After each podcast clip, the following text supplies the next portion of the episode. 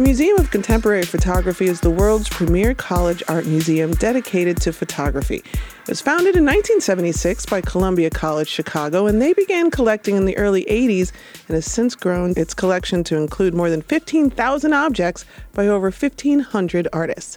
Their newest exhibit, Stateless: Views of Global Migration, explores forced migration and the refugee crisis through the photographers, videographers, and multimedia installations that they have on display. In our studio is Natasha Egan. She's the executive director of M O C P and the curator of this exhibit. Natasha, welcome to Vocalo. Thank you. Thanks for having me. I uh, am a, a big fan of this uh, museum. I think it's a, a great jewel in the crown of, of Chicago's uh, culture, and I'm excited to be able to tell more people about it. But I want to start by talking about you and your journey to the museum. Being a museum curator and a director sounds like a dream job for so many people, and it sounds like the result of lots of school and lots of passion. How did you wind up at the M O C P? I actually have been uh, part of the museum since nineteen ninety-five, so a very long time. So I've actually kind of grown up there. I had re- originally come from Seattle, and I was doing a project with the Seattle Art Museum. And the curator of photography there, his name was Rod Slemons at the time, had done a project for me, and I moved to Chicago, and he said, "Do you know the Museum of Contemporary Photography?" And I said, oh, I've never, I've never heard of it. I mm. haven't been to Chicago. I mean, I was I was moving here. And so he introduced me to the museum, and I began working there as a uh, assistant to the director, um, and now am the director of the museum. So my journey has taken me to being a, a an assistant to the director, to a curator, uh, to the executive director of the museum. My original background was actually I studied um, Asian history and religion, and went to the University of Washington um, and studied, started to study photography, and then came to Columbia College Chicago for a master's in fine arts in photography, as well as a master's in museum studies. So I was wearing kind of both the hat of the photography as well as the museum, merging those.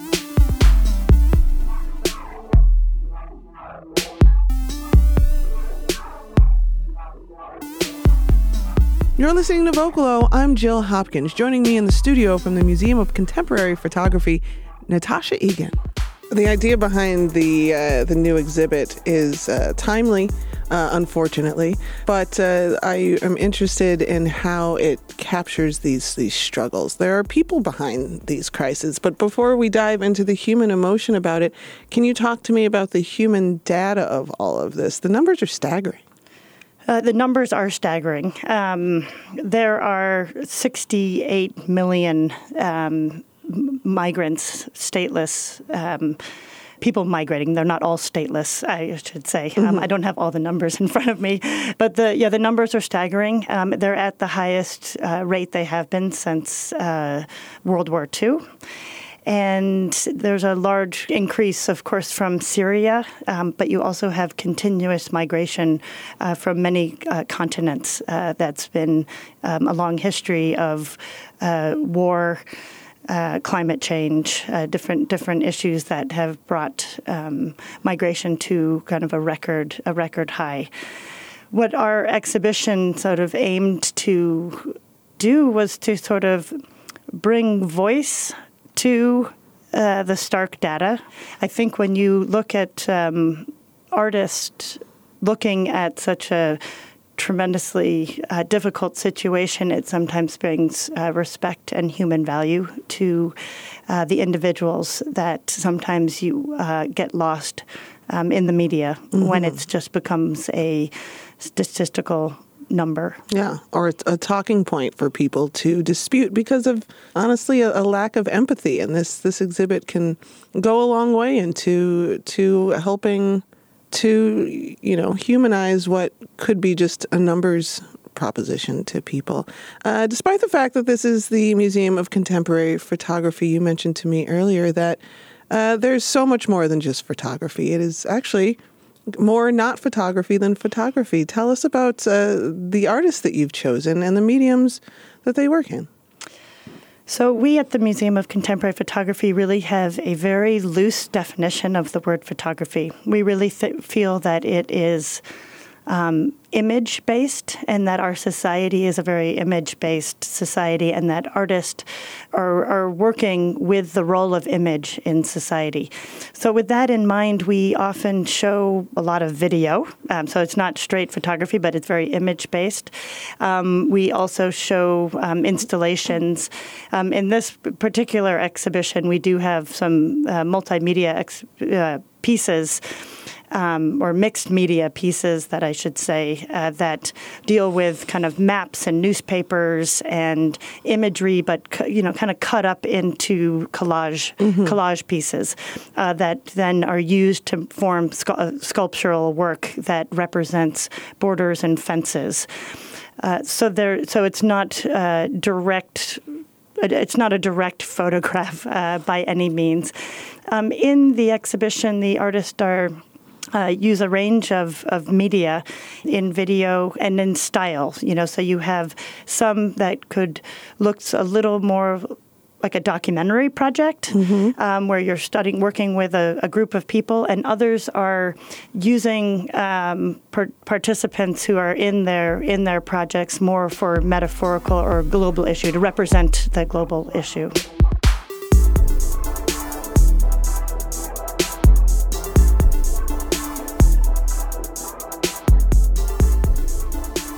You're listening to Vocalo. I'm Jill Hopkins.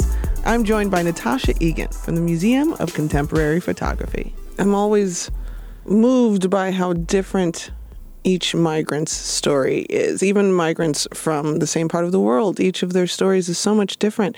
Can you uh, talk to me about uh, where you're looking at and the differences in the stories that the artists have chosen to tell? We have a few artists that are really working on more of a global scope, and then we have a few artists that zoom in to, into the individual story. Mm-hmm. Um, I will say that there is a um, a large focus on, on Syria and on on Syrian uh, refugees, uh, but done in a, a couple different ways. I'll give you a couple examples. When you walk into the museum, uh, one of the first videos that you will see um, is the work of Shimon Attie.